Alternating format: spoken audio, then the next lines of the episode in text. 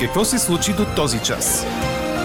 Това е обедният новинарски Дир подкаст. Започва евакуацията на български граждани от Украина. Първите автобуси тръгват в близките часове от Одеса. Четири автобуса ще транспортират хора от Киев. Президентът на Украина Володимир Зеленски обяви, че руски диверсионни групи са влезли в столицата Киев. Санкциите срещу Русия няма да спрат войната с Украина. Това, което могат да постигнат и сигурно ще постигнат е да отнемат на руския диктатор възможността да си планира войната. Тя ще се проточи и ще бъде с цената на хиляди жертви и от двете страни. Това е един от вашите коментари във връзка с днешния ни въпрос. Очаквате ли санкциите да принудят Москва да спре войната в Украина? Какво ще споделихте до този момент? Ще чуете в края на подкаст новините. И още в обедните подкаст новини. Мъжкият тенис ще има нов номер едно в ранг листата за първи път от две години насам. Новак Джокович загуби от Чеха Иржи Весели, а от понеделник на върха ще бъде руснакът Даниил Медведев. Говори Дирбеге. Добър ден, аз съм Елена Бейкова. Чуйте подкаст новините по обяд. Променливо облачно ще бъде днес според нашия синоптик Иво Некитов. В източните райони ще бъде ветровито. Максималните градуси от 8 до 13.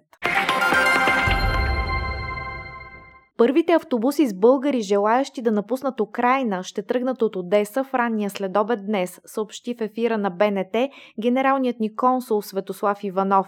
Около 150 български граждани са заявили, че искат да се евакуират от този град след началото на военните действия. По думите на Иванов има осигурени трети автобус, за който ще бъдат положени усилия също да тръгне днес към България.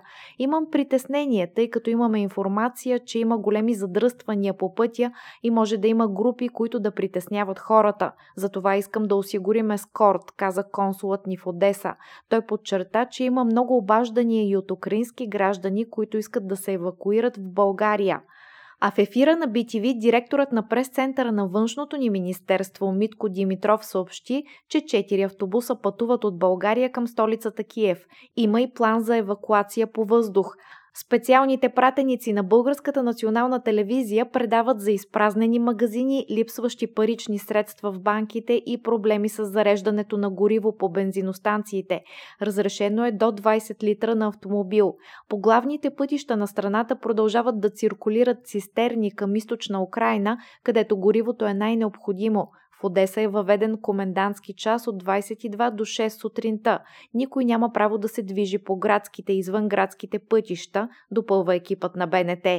Втория ден от руската военна операция в Украина започна в 4 часа тази сутрин. На север, край Киев, руска танкова колона е била спряна край град Иванков, след като украинската армия е взривила мост, за да спре това настъпление. Самата столица е била обстрелвана от ракети, руски самолет е бил свален, пострадал е жилищна сграда. Украинският президент Володимир Зеленски заяви, че руски диверсионни групи вече са влезли в столицата. Късно с нощи беше съобщено, че руските сили са овладели контрола и върху Чернобил.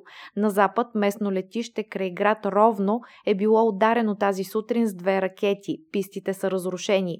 Украинското министерство на отбраната потвърди, че руска разузнавателна група е в Киевския район Оболон. Гражданите са предупредени да не напускат домовете си.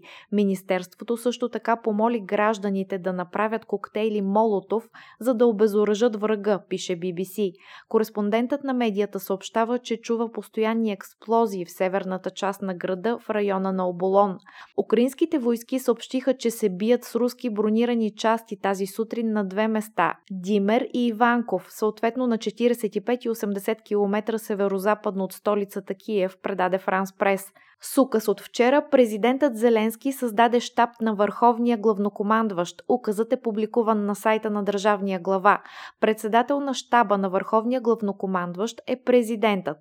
А с нощи във видеообращение Зеленски обяви, че броят на жертвите от началото на военните действия е 137 души. Той разпореди обща мобилизация на населението и заяви, че страната му е оставена да воюва сама с Русия. Украина е готова да проведе преговори с Русия за неутрален статут, но иска гаранции за сигурност. Това заяви съветникът на украинския президент Михайло Подоляк. Тези бойни действия трябва да бъдат преустановени, каза Подоляк. В обращението си към нацията тази нощ президентът Зеленски заяви, че Русия рано или късно ще трябва да разговаря с Украина.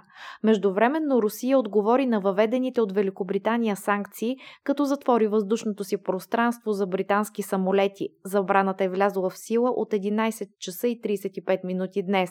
Ето и какво пишат западните издания след първия ден от военните действия на Русия в Украина. Кървавата война на Путин. Такова заглавие има в едно от изданията. На първите страници на вестниците е поместена снимка на ранена по време на атаката жена. Президентът на Русия е изобразен като Хитлер с отличителните коса и мустак.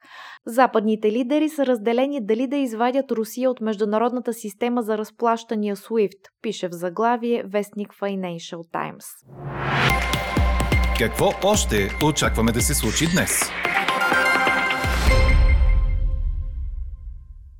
Парламентът трябва да завърши гласуването на второ четене на текстовете от законопроекта за държавния бюджет. Депутатите одобриха удължаване на работния си ден до приключването на тази точка, която се обсъжда и гласува трети ден. Вчера те прекъснаха работата си по бюджета, за да разгледат и гласуват декларация срещу действията на Русия в Украина. Бюджетите на отделните държавни ведомства бяха обсъждани до късно през нощта, а работата беше възобновена тази сутрин. Одобреният проект на закона за държавния бюджет ще влезе в сила от 1 април. Настаняване на българските бежанци от Украина и осигуряване на работа са готови да предложат от Българската хотелиерска и ресторантьорска асоциация, съобщиха от организацията.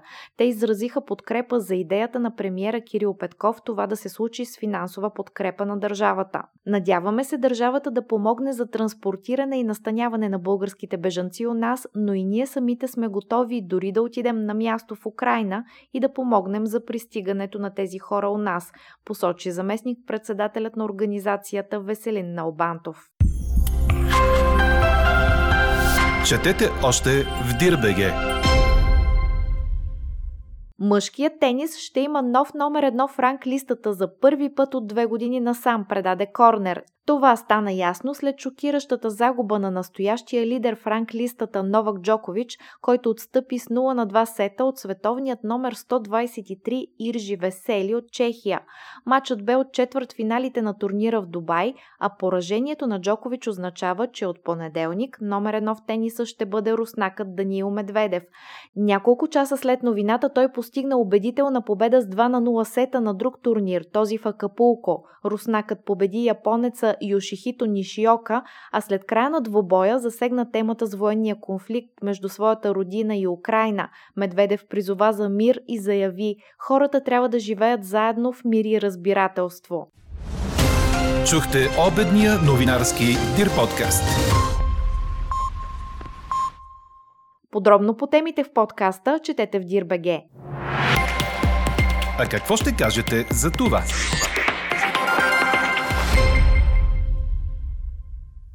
Очаквате ли санкциите да принудят Москва да спре войната в Украина? Това ви питаме днес във връзка с одобрените от Европейския съвет санкции спрямо Русия заради инвазията в Украина.